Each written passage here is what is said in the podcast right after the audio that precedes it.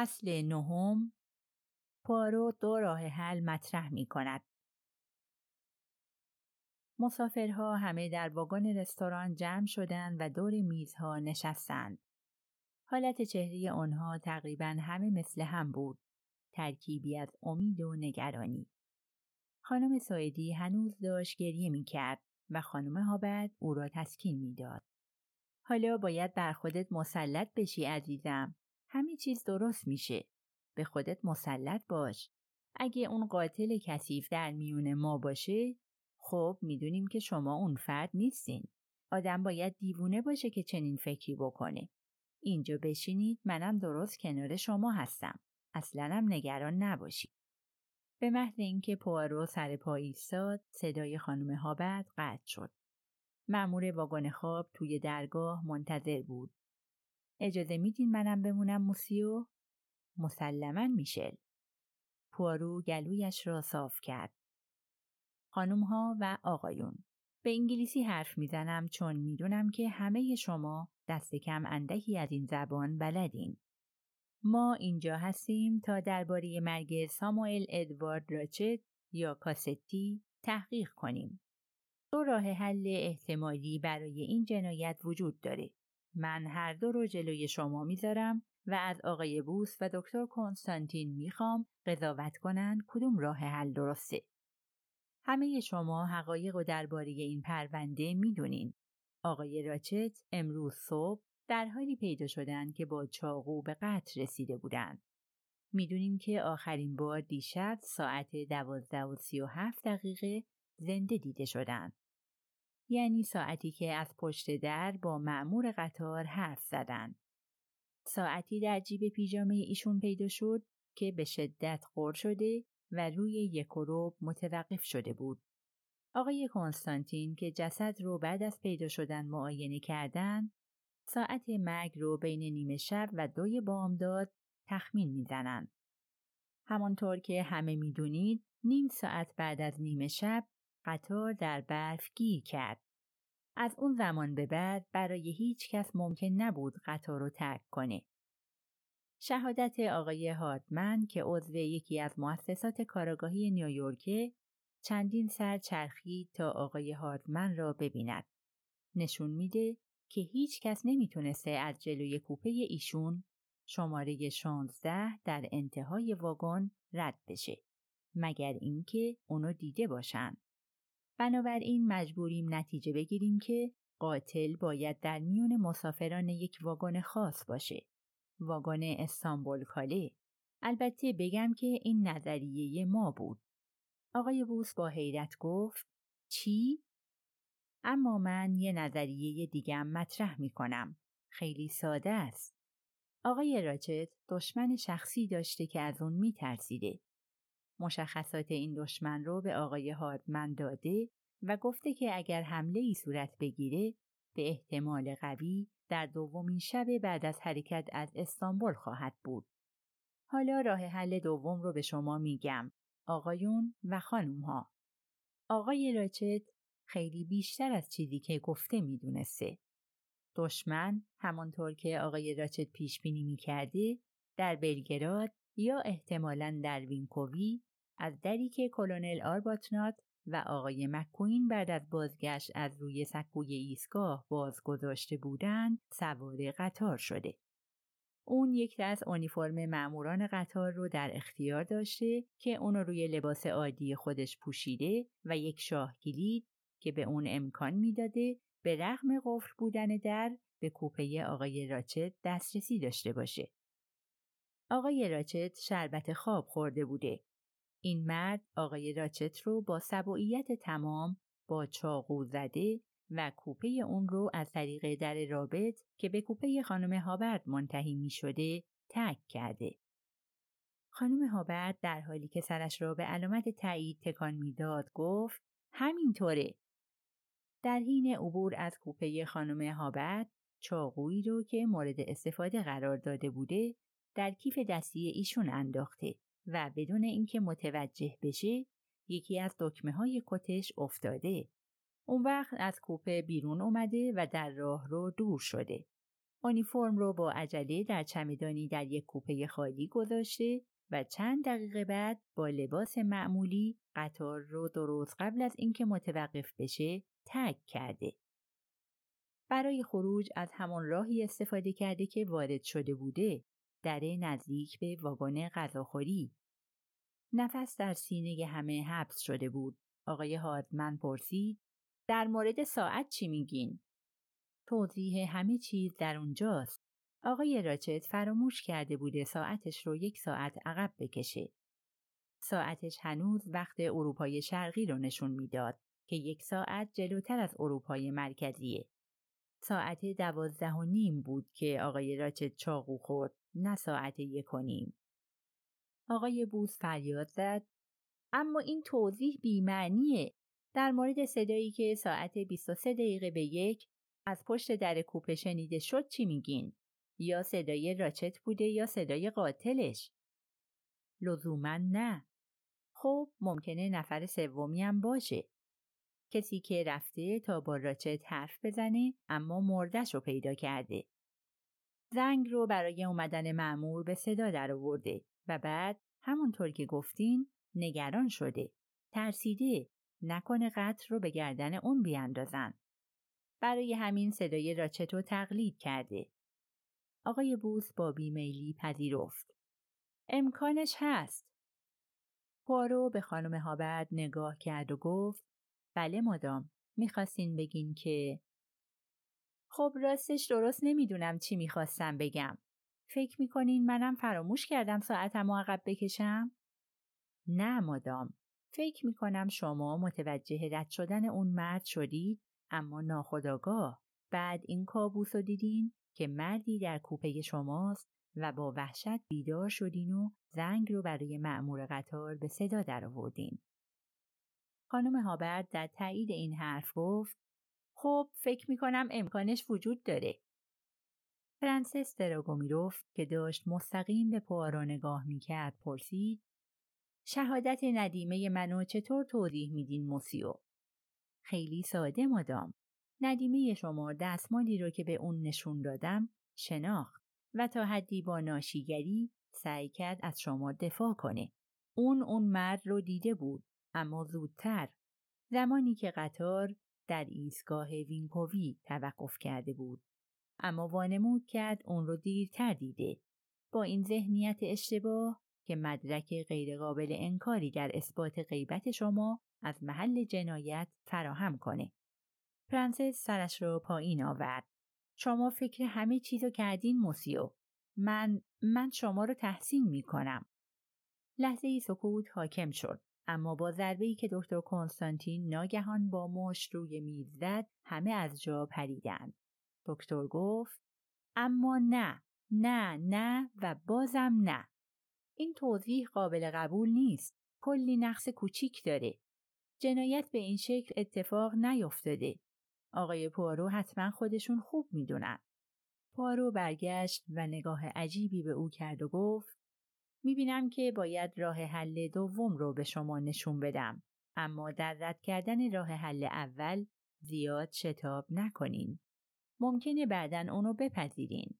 آنگاه برگشت رو دوباره به جمع نگاه کرد. یک راه حل دیگر هم برای معمای جنایت وجود داره.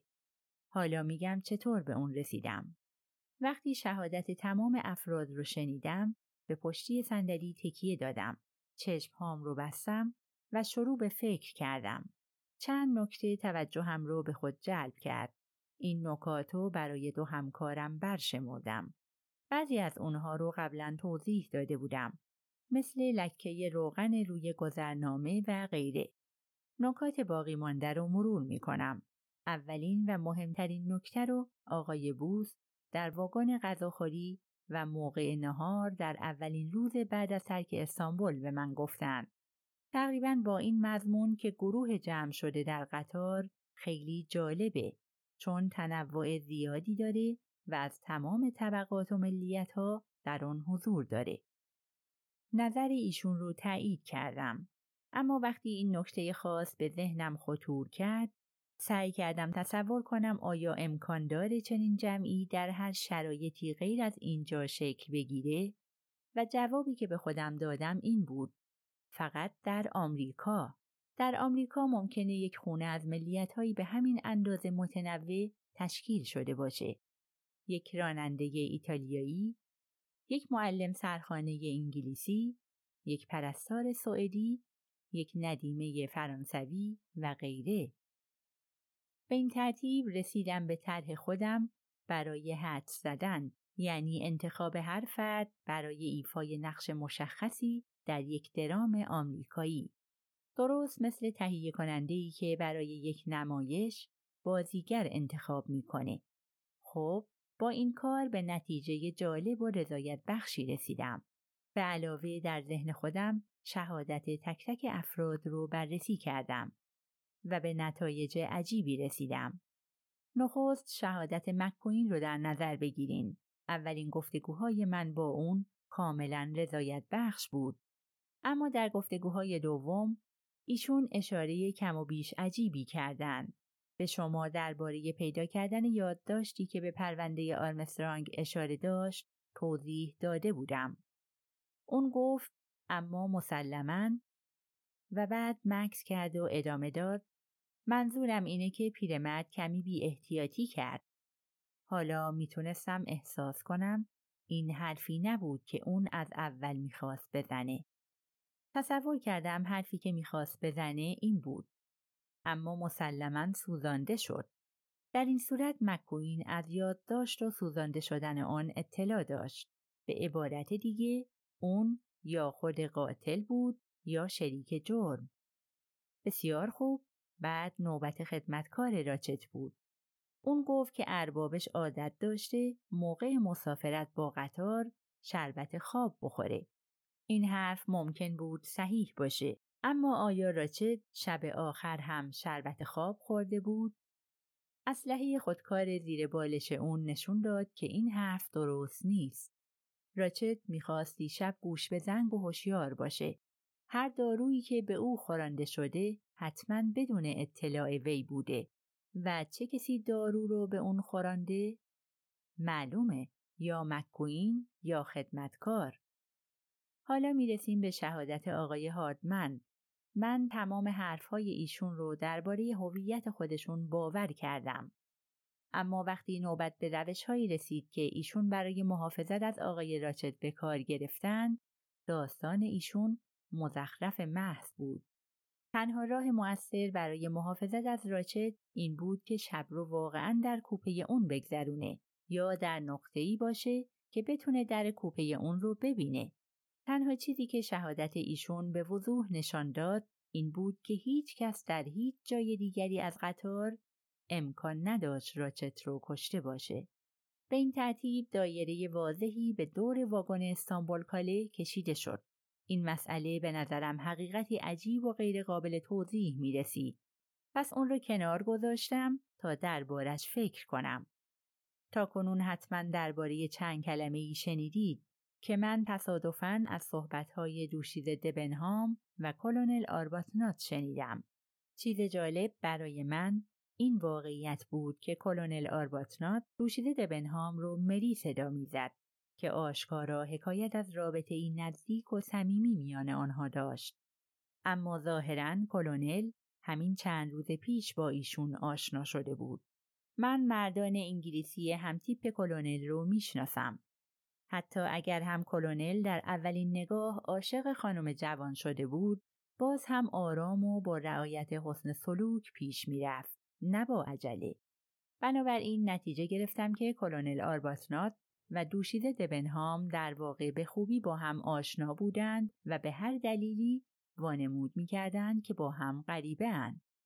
نکته کوچک دیگه آشنایی زیاد دوشیزه دبنهام با اصطلاح راه دور برای تماس تلفنی بود در حالی که دوشیزه دبنهام به من گفته بود که هرگز در ایالات متحده نبوده.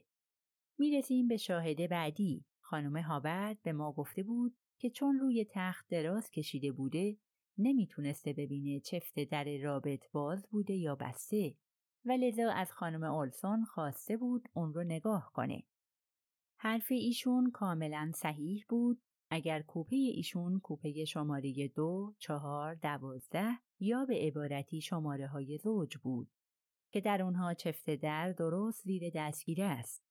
اما در شماره های فرد مثل کوپه شماره سه چفت بالای دستگیر است و بنابراین کیف دستی به هیچ وجه نمی‌تونست اون رو بپوشونه. به ناچار نتیجه گرفتم که خانم هابرد داشت حادثه ای رو از خودش در می آورد که هرگز اتفاق نیفتاده بود و همینجا اجازه بدین چند کلمی درباره زمانها حرف بزنیم. به نظر من نکته واقعا جالب درباره ساعت شکسته محله پیدا شدن اون بود. جیب پیژامه راچت جایی فوقالعاده نامناسب و دور از ذهن برای گذاشتن ساعت خصوصا با توجه به اینکه یک قلاب ساعت درست بالای تخت وجود داره بود. بنابراین اطمینان داشتم که ساعت عمدن در جیب گذاشته شده و یک مدرک قلابیه. بنابراین جنایت در ساعت یک و اتفاق نیفتاده بود. پس آیا زودتر اتفاق افتاده بود؟ دقیقا ساعت 23 دقیقه به یک دوست من آقای بوس در تایید این نظر به فریاد بلندی اشاره کردند که منو از خواب بیدار کرده بود. اما اگر راچت داروی زیادی مصرف کرده بود که نمی‌تونسته فریاد بزنه. اگر می‌تونسته فریاد بزنه حتما قادر بوده برای دفاع از خودش تقلا کنه. در حالی که هیچ نشانه ای دال بر تلاش و تقلا وجود نداشت.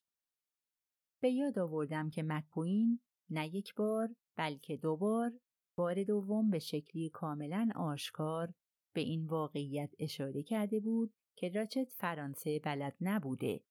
به این نتیجه رسیدم که هر آنچه در ساعت 23 دقیقه به یک اتفاق افتاده در واقع یک نمایش کمدی بود که به خاطر من اجرا شد. هر کسی می‌تونه قضیه ساعت رو به خوبی تشخیص بده. در واقع این یکی از شگردهای بسیار رایج در داستانهای کاراگاهیه اونها فرض کردند که من حتما متوجه میشم و در حالی که به خاطر هوشم به خودم مینازم فرض خواهم کرد که چون راچت فرانسه بلد نبوده صدایی که در ساعت 23 دقیقه به یک شنیدم نمی‌تونسته صدای راچت باشه و اون باید قبل از اون مرده باشه.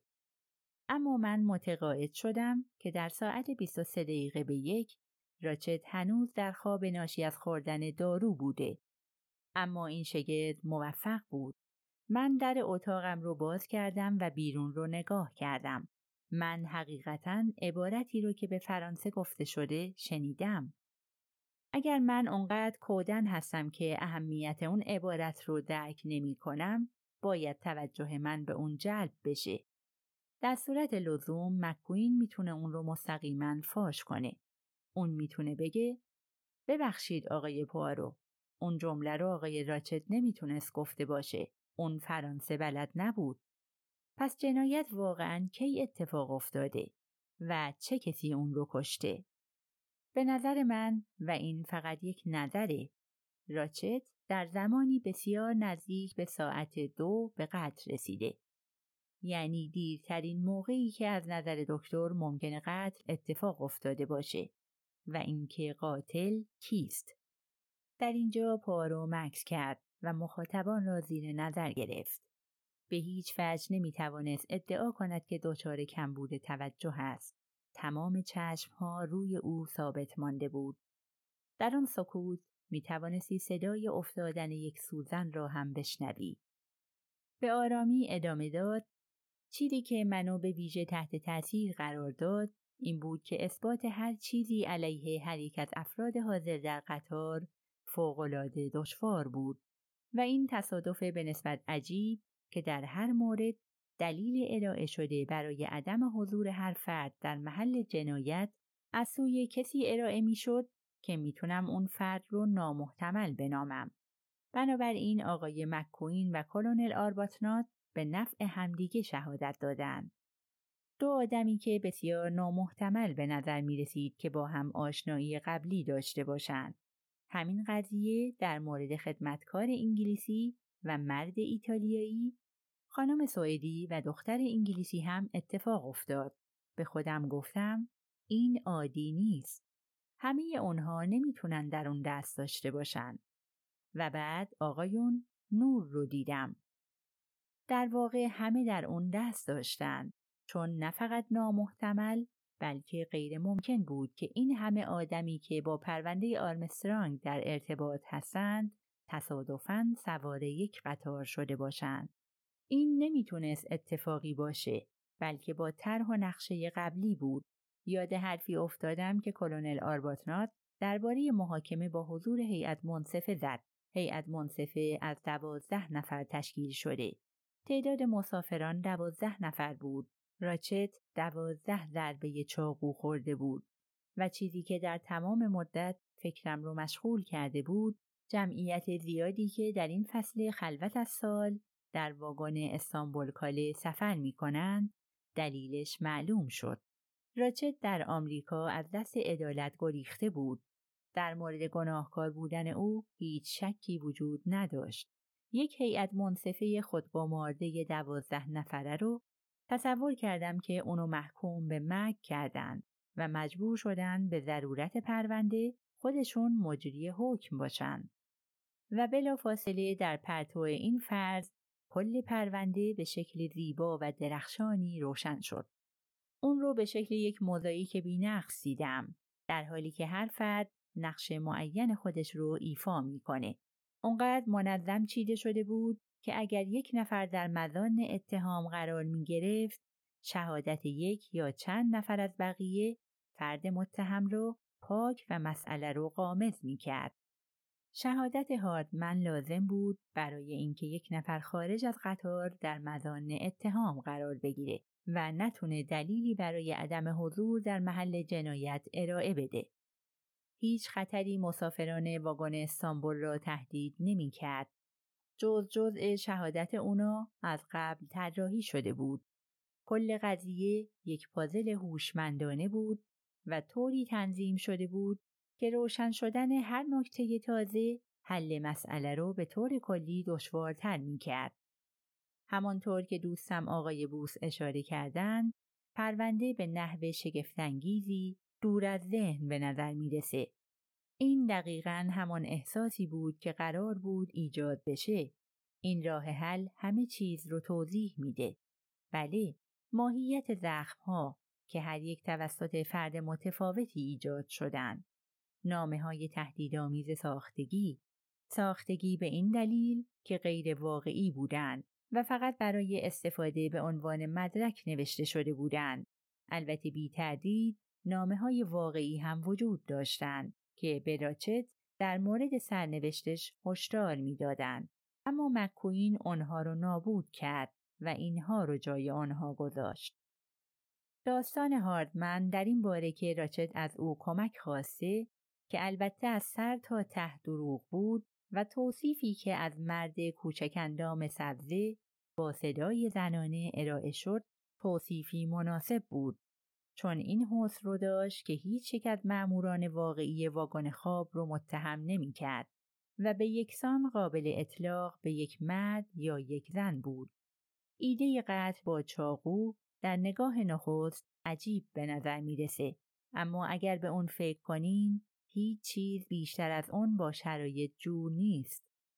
چاقو سلاحیه که هر کسی قوی یا ضعیف می‌تونه از اون استفاده کنه و هیچ صدایی نداره. هرچند ممکنه اشتباه کرده باشم. اما تصور می‌کنم افراد به نوبت از طریق کوپه خانم هابرد وارد کوپه تاریک راچت شده و ضربه زدند. خودشون هم نمی‌دونن کدوم ضربه حقیقتا باعث مرگ راچت شد. آخرین نامه ای که راچت احتمالا روی بالش خود پیدا کرده بود به دقت سوزانده شده بود. اگر هیچ سر نخی وجود نداشت که ما رو به پرونده آرمسترانگ برسونه مطلقا هیچ دلیلی برای سوء زن به مسافران قطار وجود نداشت. اون رو به گردن کسی که از بیرون آمده بود میانداختند و مرد کوچک اندام و سبزه با صدای زنانه را هم یک یا چند مسافری که در برود قطار رو ترک کرده بودند می‌دیدند. دقیقا نمی‌دونم چه اتفاقی افتاد وقتی که توطئهگران فهمیدند به خاطر حادثه ای که برای قطار پیش آمد بخشی از نقشه آنها قابل اجرا نیست. تصور می کنم به سرعت با هم مذاکره کردند و تصمیم گرفتن به کار خود ادامه بدن. درسته که حالا ممکن بود تک تک مسافران در مزان اتهام قرار گیرند اما این احتمال قبلا پیش بینی شده و تدارکات لازم انجام شده بود. تنها کار دیگه ای که لازم بود انجام بشه این بود که قضیه رو بیش از پیش پیچیده و قامز کنند. دو به اصطلاح سر نخ در کوپه مقتول انداخته شد.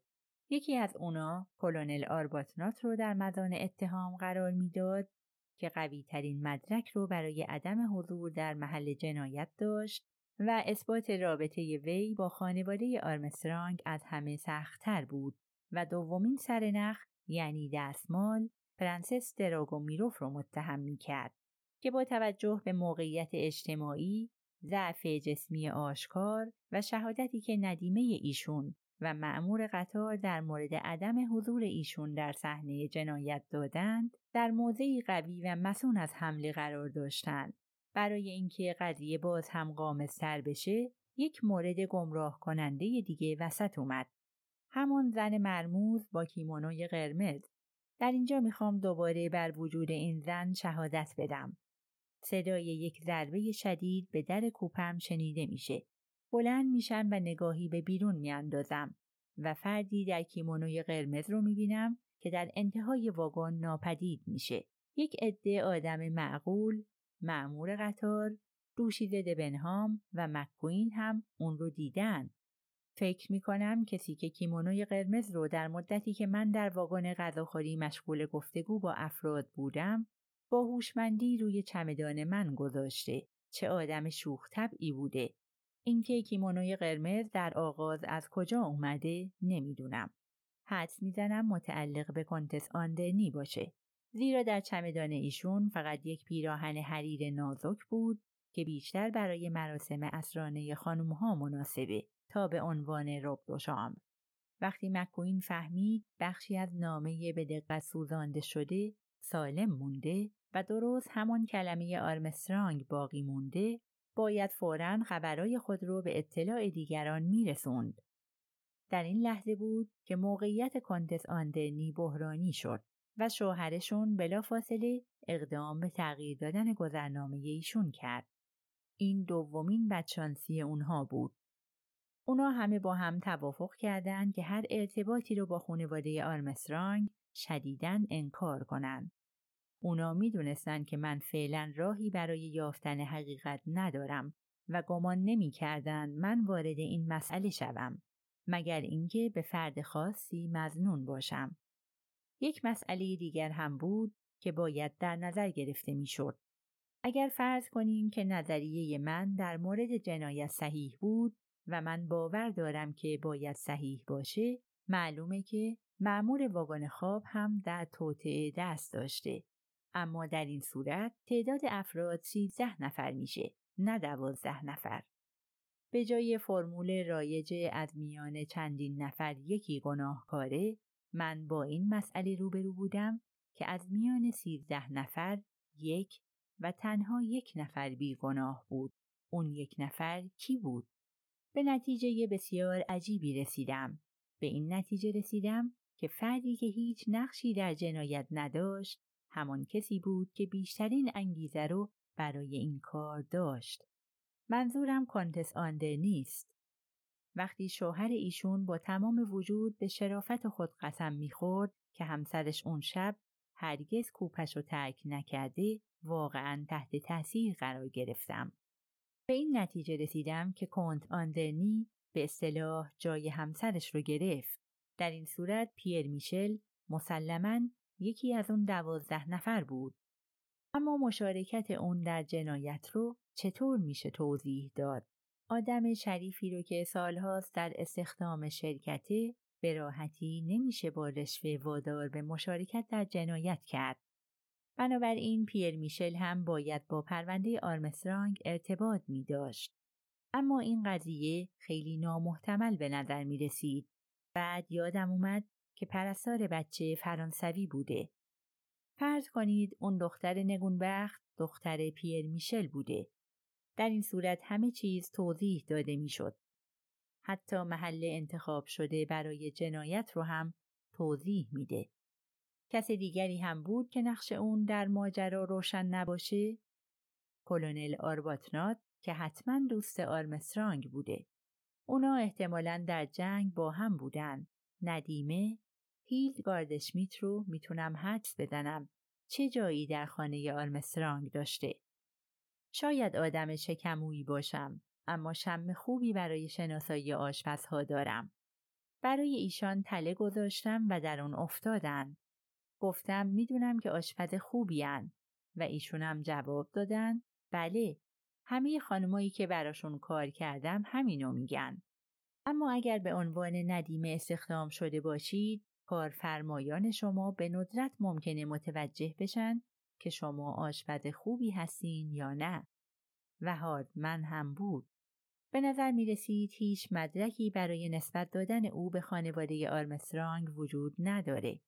فقط تونستم تصور کنم که اون عاشق دختر فرانسوی بوده. با اون درباره جذابیت دخترای خارجی حرف زدم و باز هم واکنشی رو که دنبالش میگشتم گرفتم. ناگهان چشمهاش پر از اشک شد اما وانمود کرد نور برفها چشمش را زده. میماند خانم هابرد. ایشان اجازه بدید بگم مهمترین نقش رو در ماجرا ایفا کردند. چون در کوپه مجاور راچد اقامت داشت بیش از هر کس دیگری در مزان اتهام بود. در واقع کسی وجود نداشت که به عدم حضور ایشان در محل جنایت شهادت بده. برای ایفای این نقش یک مادر آمریکایی احساسی و کاملا طبیعی اما کمی مضحک به یک هنرمند نیاز بود و در واقع یک هنرمند هم با خانواده آرمسترانگ در ارتباط بود مادر خانم آرمسترانگ لیندا آردن بازیگر. در اینجا پارو مکس کرد.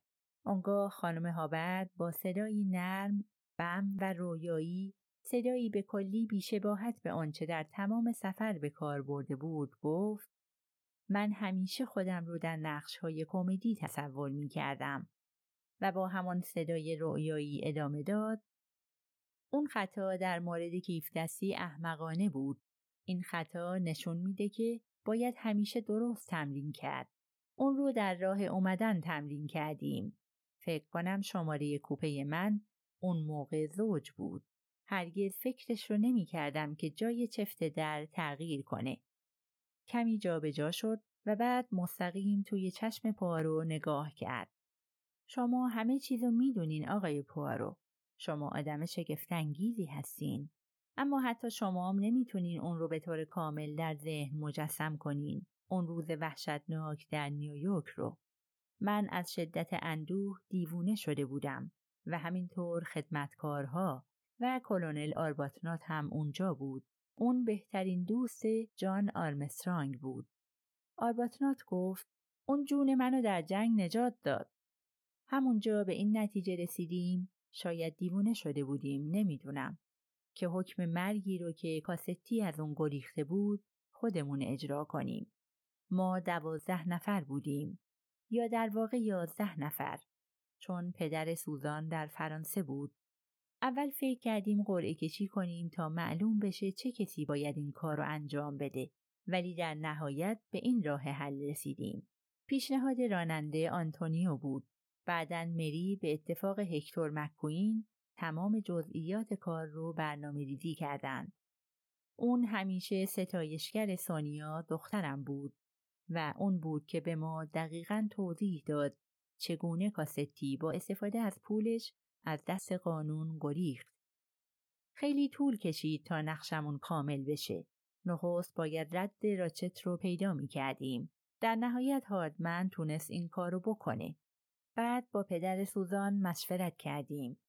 کلونل آرباتنات اصرار داشت که حتما دوازده نفر باشیم. انگار فکر می‌کرد اینطوری درستره. از ایده قطع با چاقو زیاد خوشش نمی اومد. اما قبول کرد که با این کار خیلی از مشکلات ما حل میشه. خب پدر سوزان اعلام آمادگی کرد. سوزان تنها فرزند اون بود. از طریق هکتور می‌دونستیم که راچت دیر یا زود با قطار سریع سیر از شرق برمیگرده. چون پیر میشل در همان قطار کار می‌کرد حیف بود این فرصت از دست بره. به علاوه راه خوبی بود برای اینکه کسی از بیرون در مزان اتهام قرار نگیره. البته دامادم باید مطلع می‌شد و اصرار کرد که همسرش رو در قطار همراهی کنه. هکتور با هر کلکی بود ترتیبی داد تا راچت روز مناسب رو برای سفر انتخاب کنه. روزی که میشل سرخدمت باشه. می‌خواستیم تمام کوپه های واگن استانبول کاله رو بگیریم اما متاسفانه یک کوپه رو نتونستیم بگیریم. اون رو از مدت ها قبل برای یکی از رؤسای شرکت رزرو کرده بودند. البته آقای هریس یک دروغ بود اما کار ناشیانه ای بود که یک غریبه در کوپه هکتور باشه و بعد در آخرین لحظه شما اومدین. مکس کرد بعد گفت خب حالا شما همه چیزو می‌دونین آقای پوارو. می‌خواین چه کار کنین؟ اگه مجبورید همه چیزو افشا کنید نمیشه تقصیر و گردن من و تنها من بیاندازین؟ من با کمال میل حاضر بودم اون مرد رو دوازده بار با چاقو بزنم. فقط نه به این خاطر که اون مسئول مرگ دخترم و بچه اون و بچه دیگه ای بود که الان می‌تونست زنده و خوشحال باشه. بیش از اینها بود. بچه های دیگری هم قبل از زیزی بودند و در آینده هم ممکنه بچه های دیگه ای باشند. جامعه اون رو محکوم کرده. ما فقط حکم و اجرا کردیم. اما لازم نیست پای همه رو وارد ماجرا کنیم. تمام این آدمای خوب و وفادار و میشل بیچاره و مری و کلونل آرباتنات اونها عاشق هم هستند. انعکاس صدایش در آن فضای پر از ازدهام صدایی بم عاطفی و پرشور که تماشاگران بسیاری را در نیویورک به هیجان آورده بود. پارو به دوستش نگاه کرد و گفت شما یکی از رؤسای شرکت هستین. شما چی میگین؟ آقای بوس گلویش را صاف کرد و گفت به عقیده من آقای پوارو اولین نظریه‌ای که مطرح کردین درست بود. مسلما این گونه بوده. پیشنهاد می‌کنم وقتی پلیس یوگسلاوی اومد همین راه حل رو به اونا ارائه بدیم. موافقید دکتر؟ دکتر گفت البته که موافقم. از جنبه شواهد پزشکی فکر می کنم. یکی دو پیشنهاد عالی دارم. پوارو گفت پس حالا که راه حل خودم رو ارائه کردم افتخار دارم کنارگیری خودم رو از این پرونده اعلام کنم.